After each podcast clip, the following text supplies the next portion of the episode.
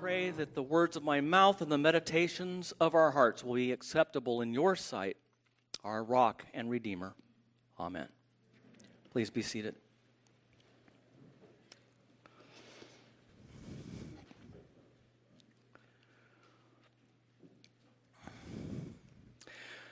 Well, we're going to take a look at a very familiar passage again. Sometimes familiar passages are uh, the ones we ought to pay attention to again. We take them for granted. Sometimes I do, probably you don't, but sometimes I need to go back and look at those things that have sort of been dynamite in the past uh, to me and ha- have kind of uh, worn like coins. You go back and the embossing uh, returns every time you read it again. And so I want to turn our attention to uh, Hebrews chapter 4, beginning at verse 1.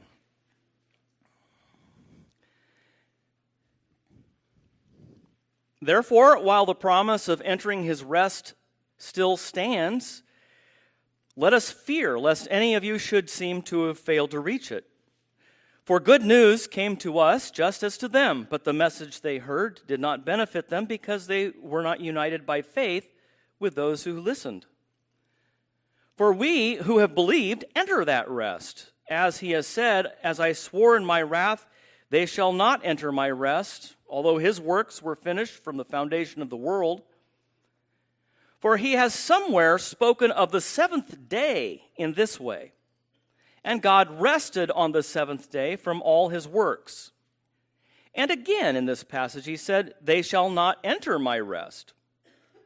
Since, therefore, it remains for some to enter it, and those who formerly received the good news failed to enter it because of disobedience, again he appoints a certain day, saying, Today, and through David, so long afterward, in the words already quoted, Today, if you hear his voice, do not harden your hearts for if Joshua had given them rest, God would not have spoken of another day later on.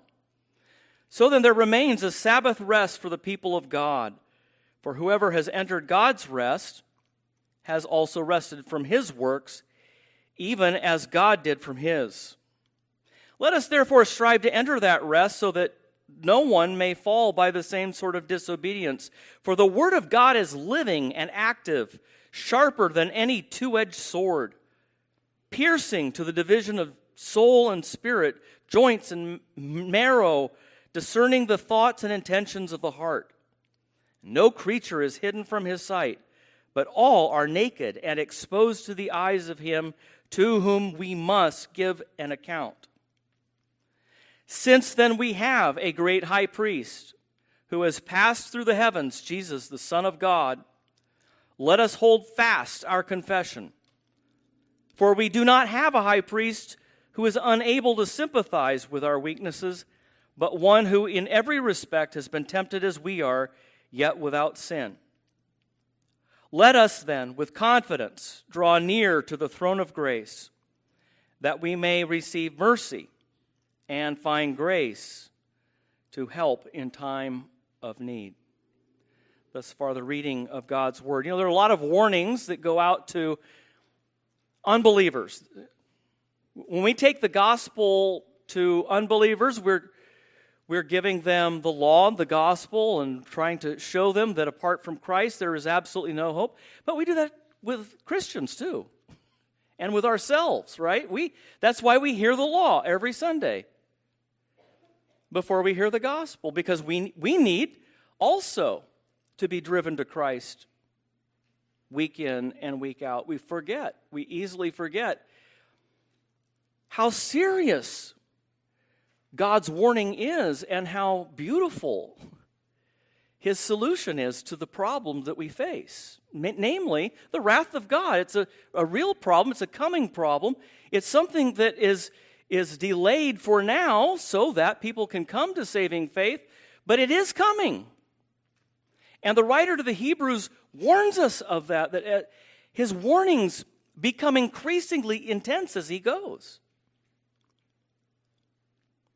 And in chapter 2, 4, 6, I want to say 8, uh, but not, not 8, 10, and 13, you have this sort of uh, crescendo of warnings. And yet, these warnings, as you see here, are meant actually to bring us comfort. In, in chapter 6, for example, he, he talks about what it's like for people to grow up in the covenant family, be baptized, receive communion, hear the word of God every week, look indistinguishable from the sheep, and yet never to join the hearing of that gospel with faith. It's like water over a duck's back. But I'm convinced of better things in your case, beloved, things that accompany salvation. What a wonderful thing to say. You know, there's many people he doesn't even know. But I'm, I'm confident it's better in your case. Things that accompany salvation.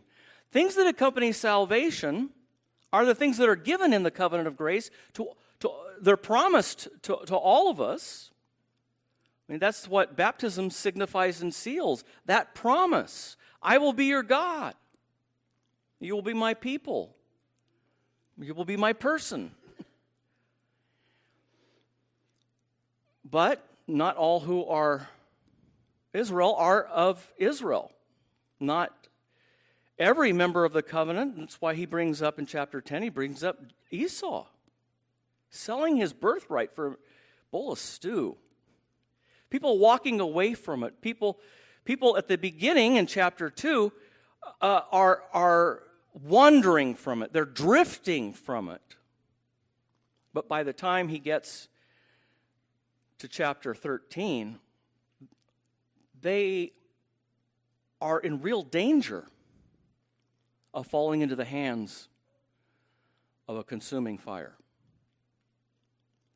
And so this, this text is really meant for, for people who have grown up in the church. Uh, people who, who, who say, look, I know it all. That's the, see, that some of the most dangerous people to, to, uh, uh, uh to warn. because if you like, they've heard it all. I've been through the motions. I, I know what happens at every point in the service. I, it's all happened to me. I know. I've done it. But it doesn't solve my problems. God does not understand who I am or what I've gone through. When I go to this website, when I turn on that, that, that uh, uh, station, I listen to that music, I hear, I, I am with people who get me. They understand me.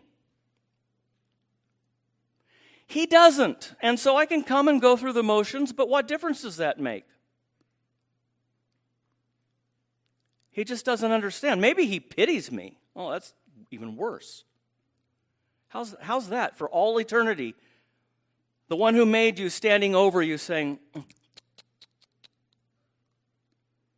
That's how a lot of people feel. Well, that's how God feels about me sympathize. He can't sympathize with a sinner like me. He doesn't know what I've done. He doesn't know what I do. He doesn't know my thoughts. He doesn't know my desires. He doesn't know my actions, all the stuff I've done. How can he sympathize with me? And if he pities me,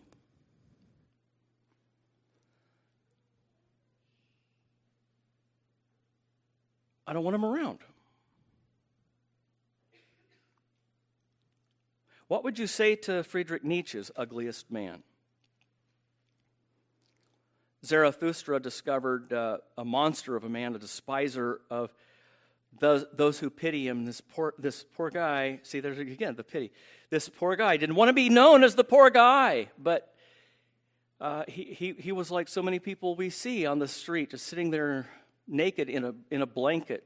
It's called the, the ugliest man, and he claimed to have killed God. We're told, but he he had to die. He looked with eyes which beheld everything. He beheld men's depths and drags all his hidden and ugly things. His pity knew no modesty.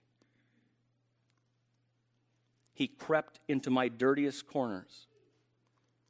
This most prying, over intrusive, over pitiful one had to die. He ever beheld me, and on such a witness I would have revenge or not live myself. The God who beheld everything and also me, that God had to die. Man cannot endure that such a witness should live. Thus spake the ugliest man. When we talk about the death of God, when we talk about you know, pushing God away, I mean, this is the number one reason. It's not really that we don't have enough arguments and evidence and so on and so forth. It's, we suppress the truth and unrighteousness because we are like Adam and Eve in the garden, fleeing from the presence of God because our conscience tells us things are not right between us and there will be hell to pay. And that's what he tells us at the beginning of the chapter, right? That God knows. The word of God is like a sword piercing our heart. It's not just it's not just a book with ink and paper. The word of God is active and living. Searching us out. It's true. He does know our ugliest places. He cuts between the bone and marrow to search us out. But why does he do this? Does he do this just for fun? Does he do it for pity? Why exactly does he do this? And that's why the, the second half of the passage, which we're focusing on this morning, gives us such glorious good news. Because it tells us, first of all, of a glorious high priest, secondly, of a sympathetic high priest, and thirdly, of a gracious high priest. And these are, these are very different ideas, uh, but they all converge at the end, as we'll see here as we go along. Hebrews uh, has used the title high priest already in chapter 2, and so he's, he's fleshing out what is really a central theme in the letter to the Hebrews that, that, that here we have a priest who's far greater than any priest in the official priesthood of Aaron. The Levitical priesthood, the Levitical law only made provision for storing up forgiveness. It didn't actually forgive. You know that? That's why it's called the atonement, not because it's at-one-ment. It's another word for that, reconciliation. It doesn't mean at-one-ment, it means cut to cover over. That's all those sacrifices did. No one was really forgiven for good, except in retrospect because of the coming of Christ. That's why those sacrifices, if you looked to Christ because of those sacrifices, then you were forgiven. But the sacrifices themselves couldn't take away sins. They could only remind you that you are a sinner, as the writer says in chapter 8. And so we need a high priest. We need a, we need a high priest who doesn't just offer animals, but offers himself. Imagine uh, the paradox of that. The high priest also being the victim he brings and lays on the altar.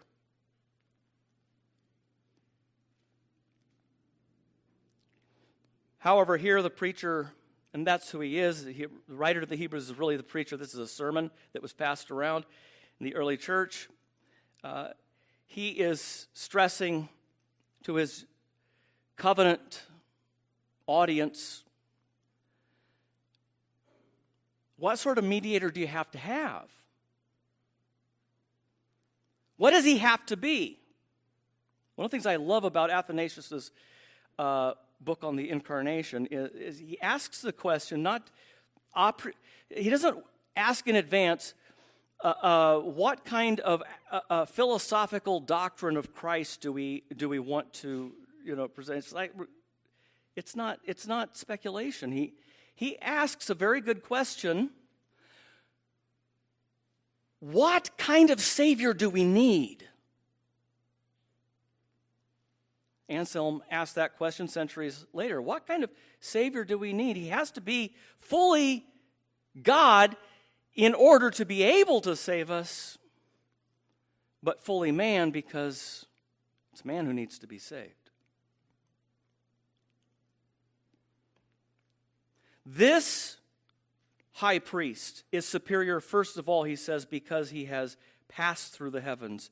Jesus, the Son of God, glorious high priest, surpassing all of the mediators of yore.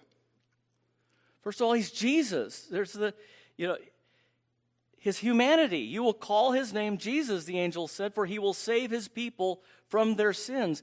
His name is already connected to his work. Jesus, he's the one who will save his people from their sins. He was so much one of us that when he came to preach in his hometown, he was rejected. You remember his, his own family. I don't know him. I don't know who he thinks he is. He sometimes kind of gets a little, you know, Messiah complex. And here he is, Jesus back in town, and everybody rejects him. Precisely because he's too human. We all we played stickball together when we were kids. We, we, we know his parents. We're all, you know, and everybody is kind of related in a, in a sort of distant way. He's too familiar. The God who's too far away terrifies me, but the God who is too close can't possibly be God because he's too familiar. God can't win for losing with us. so he keeps coming, he keeps reaching down, he keeps sympathizing with us. And that's why, secondly, he's the sympathetic high priest. There's a lot of, a lot of focus in Hebrews on the sympathy of God and Jesus Christ. Now remember, Jesus Christ is God, so the one who is sympathizing with us is not a mere creature. It's not like, you know, God found somebody who was really empathetic. And he said, I would love for that person to help my people. a, a, a human being who's just really, he's really sweet. He's really kind to people. He listens. He's a good listener. I want to make him like this, the head of this thing. No, God the Son, the eternal Son of the same nature as the Father, righteous and holy. This same God becomes our sympathetic high priest. And so we're united, first of all, in nature. We're family, we're brothers and sisters. He's emphasized that uh, again already in chapter 2. Uh, who did he come to save? He came to save his brothers and sisters, not angels. Uh, he, he, came, he came to save his brothers and sisters. He didn't assume an angelic or celestial nature as the Anabaptists taught, the time of the Reformation. They, they taught, in the Gnostics of old, they taught he, he didn't take a real human body from the Virgin Mary. He actually uh, took his flesh from heaven. It's celestial flesh, you know, kind of like, uh-uh, but not really. It's not that crass flesh that we, whose teeth we have to brush every morning and uh, comb and care for and dress. Not that kind of body. It's a celestial flesh. It's not from the Virgin Mary. And that's exactly why we have Article 18 of the Belgic Confession. he truly assumed a real human nature with all its infirmities without sin. For he was conceived in the womb of the Blessed Virgin Mary by the power of the Holy Spirit and not the act of a man. He not only assumed human nature as to the body, but also a true human soul, in order that he might be a real man. For since the soul was lost as well as the body, as it was, it was necessary that he should assume both to save both. Contrary to the heresy of the Anabaptists, who deny that Christ assumed human flesh from his mother, we therefore confess that Christ partook of the flesh and blood of the children. He is fruit of the loins of David, born of the seed of David, according to the flesh, a fruit of the womb of the Virgin Mary, born of woman, a branch of David, a shoot from the stump of Jesse, sprung from the tribe of Judah, descended from the Jews according to the flesh, of the seed of Abraham, since the Son was concerned with the descendants of Abraham.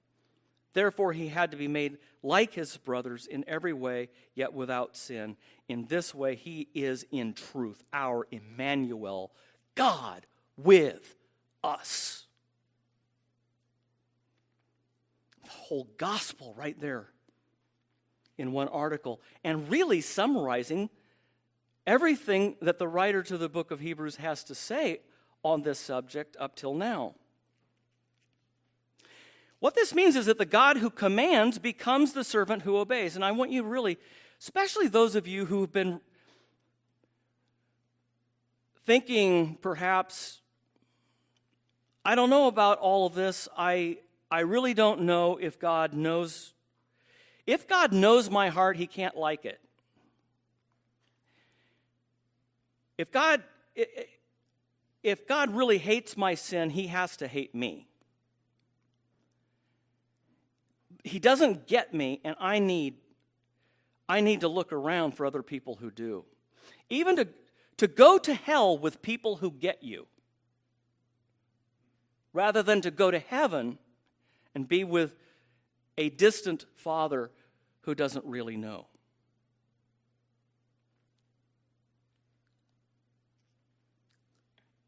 But this high priest is God who commands and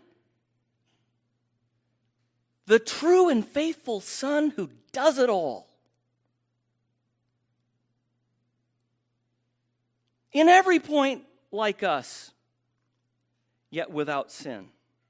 There are two phrases here, kata phrases, according to everything except for sin. According to everything. In other, it's, it's something being emphasized here. According to everything like us.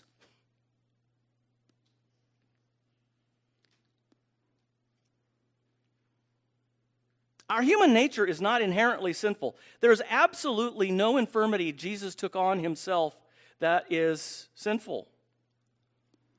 Even the temptations. The temptations didn't make him sinful. Adam and Eve weren't sinful when Satan came and tempted them.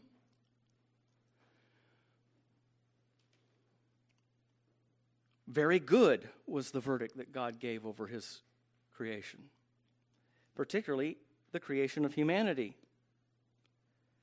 Jesus is, in fact, more human than we are because he's obedient.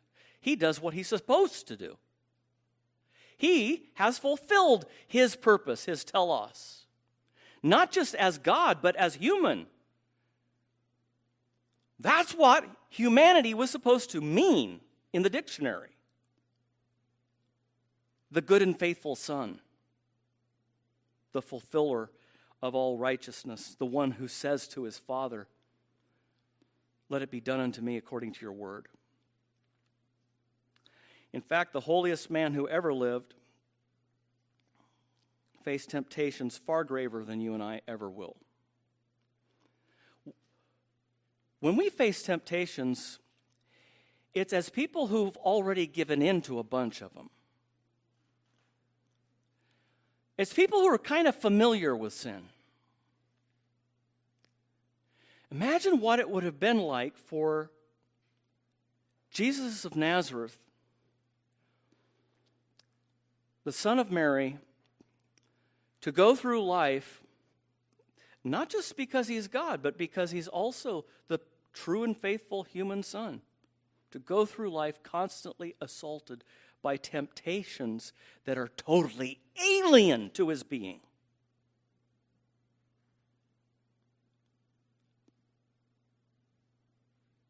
but he gets He gets them because he had them. He had them all. He doesn't say that he had each and every temptation we've ever struggled with, but every kind of temptation, every type, every category. Well, does that mean yes, that category? What about over here? That that category. And we know for a fact that he he he struggled with temptation, don't we? Even in in right at the beginning when the, the devil uh, tempted him he struggled mightily. He struggled with hunger. I mean, how, how many of us have done things that we maybe thought we'd never do out of material need or want or lack? Satan entertained him, showed him all the kingdoms of the earth, and said, Here's, look at all the power and glory you could have if you just go around the cross and bow down to me. It's like that right now. Of course, it was just all a shadow, it was all a show. By going to the cross, Jesus was able to found a kingdom through his own blood. Had a far greater prize than Satan had offered him. Or how about when he was at the grave of Lazarus, about to raise his best friend from the dead? He knows he, he is about to raise him, and yet, when he looks death in the face, cries out, in a loud wailing, horrified, the face, in looking in the face of death. Let anybody tell you if they're. You know, some people face death differently. Some people just sail into the sunset. Some people really struggle against it. And here is Jesus struggling against it when he knows in five minutes he's going to raise him. Horrible thing. was tempted, was terrified, was lonely. All the times when his disciples fled. Fled him when he was praying, fled him when he was, you know what, can't you just stay up for five minutes praying or or reading scripture? Can't you just no? His disciples went to sleep and, and by the time they're at the cross, they're you know planning their escape routes and and uh, he died alone. But he had to. He had to do what only he can do. Nobody could help him. No one could help him bear that awful load. He had to bear your sin and mine alone. He was the only one who could do that. He didn't need their sympathy they needed his because he is the sympathetic high priest. United in, in, in, nature, united in temptation, and then united in redemption, yet without sin. See, he, he's our Redeemer, our faithful Redeemer, because he is without sin. Not only without sin, but positively obedient. Not only the Lamb without blemish, the perfect sacrifice, but the one who even before that had fulfilled all righteousness in our place. So that instead of seeking pride and power, we can experience servanthood, being servants of God and each other. Instead of fear, trust. Instead of poverty and sickness, restoring hope and life to others instead of loneliness, becoming part of a community that he created. See, it starts with a, a lonely man and it becomes this giant community. That's, that's, the, that's the kind of community his sympathy brings, creates. In all points, like us.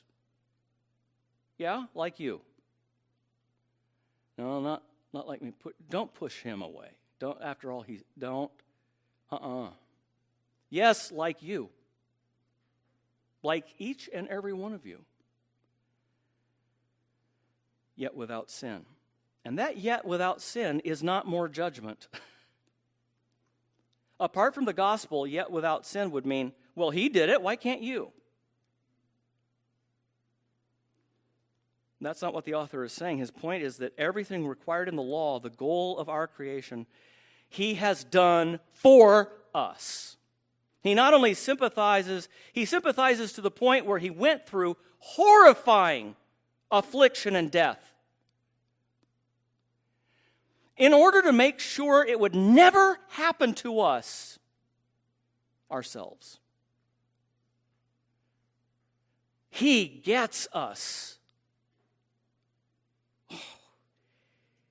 He gets us. And it's that love that makes it possible for God to be both the just and the justifier of the ungodly. May I conclude there with this, the, the last couple of verses that talk about him as a gracious high priest. He's not only glorious, he's not only sympathetic. If he's glorious, that's great. The glory of God by itself doesn't save us, it scares us. Every time you read about the glory of God showing up, uh, being revealed, it's terrifying to people. Uh, by itself, God incarnate being sympathetic is wonderful news, but what does it do? How does his sympathy for us actually secure our redemption? How does it give us hope? And it's really the conclusion that brings together, I think, the glory and the sympathy when he talks about our, our high priest being gracious.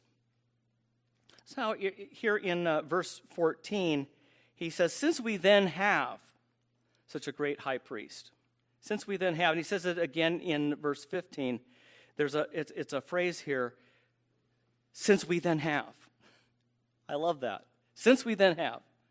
Not, we really hope we're going to have. One day we'll have. Won't it be nice when we have? But since then we have.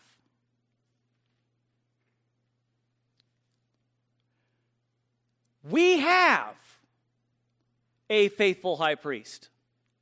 Now, listen to this. Since we have, if, if, if Jesus is God, our high priest is Jesus, we have a sympathetic high priest, we have God. Think about that. The God who's sovereign, who's transcendent, who is not our little plaything, not a toy, not somebody we can jerk around, that God has nevertheless placed himself in our tiny little hands.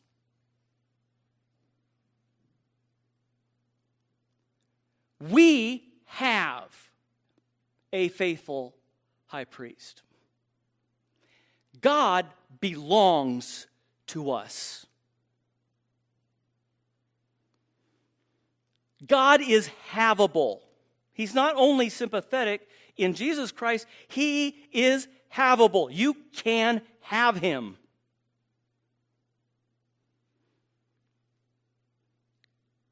And that's why He says, hold fast our confession. Because we have such a faithful high priest, we may hold fast our confession and draw near to the throne of grace with confidence. Isn't that wonderful?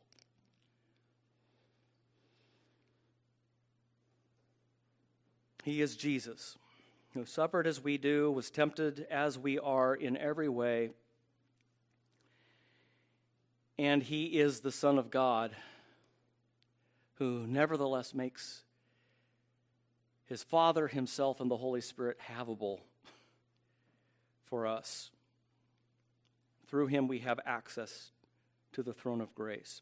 See, because he was tempted like us, but without sin, the Father finally has an obedient and faithful Son, the head of the family, the true human servant who has fulfilled his and our destiny of being a human being.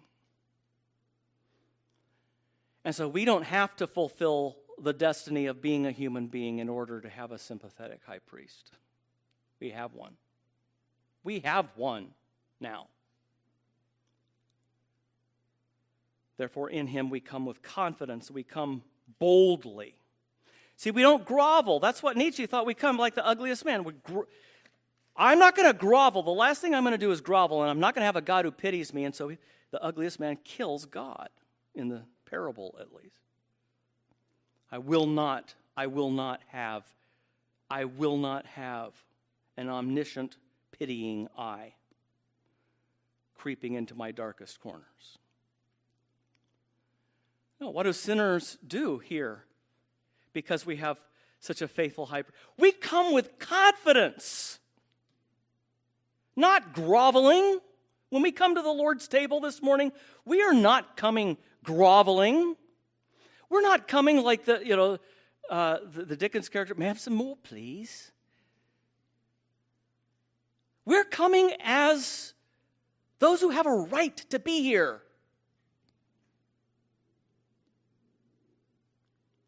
So don't let your sins or your failures keep you from this table. Remember, we say that in the. For it's given to us because of our weaknesses to strengthen us with Christ's body and blood. We come with confidence because of who he is already for us, not in the hope that he will be that. We come to receive mercy, he says, for timely help. Mercy for timely help. You need mercy, not just in general, but right like today, in a timely way. mercy, like right now, mercy. Do you need some right now mercy?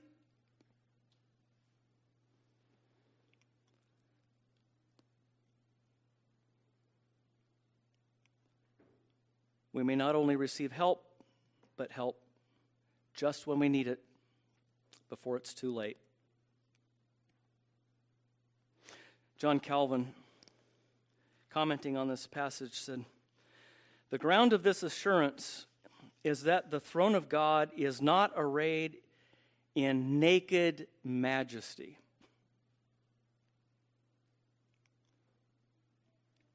That would only confound us. But it is adorned with a new name, even that of grace, which ought ever to be remembered when we shun the presence of God. For the glory of God, when we contemplate it alone, can produce nothing else than despair. So awful is that throne. So he allures us by draping grace like a banner across his throne. What would you say to Nietzsche's ugliest man? I think, I think this is one thing we could say to him in closing. For we do not have a high priest who is unable to sympathize with our weaknesses, but one who, in every respect, has been tempted as we are, yet without sin. Let us then, with confidence, draw near to the throne of grace, that we may receive mercy and find grace to help just when we need it. Let's pray. Gracious Heavenly Father, we're always amazed at how, even though we think you're so distant and so aloof, don't really care. Why would you care about us? And if you do, you'd be mad. Always amazed at your sympathy and love toward us as sinners. You, you come to us in all of our filth, in all of our self destruction. You become the lover of humanity. And in your Son, you actually, in loving Him, are loving a human now. Our human head. That's how we can know that you are sympathetic, how you are merciful, how you receive sinners into your presence, welcome them into your presence, not for their righteousness or their unrighteousness, but because we have a faithful high priest. Help us, Father, to cling to him, to run to his service. For we pray in Jesus' name. Amen.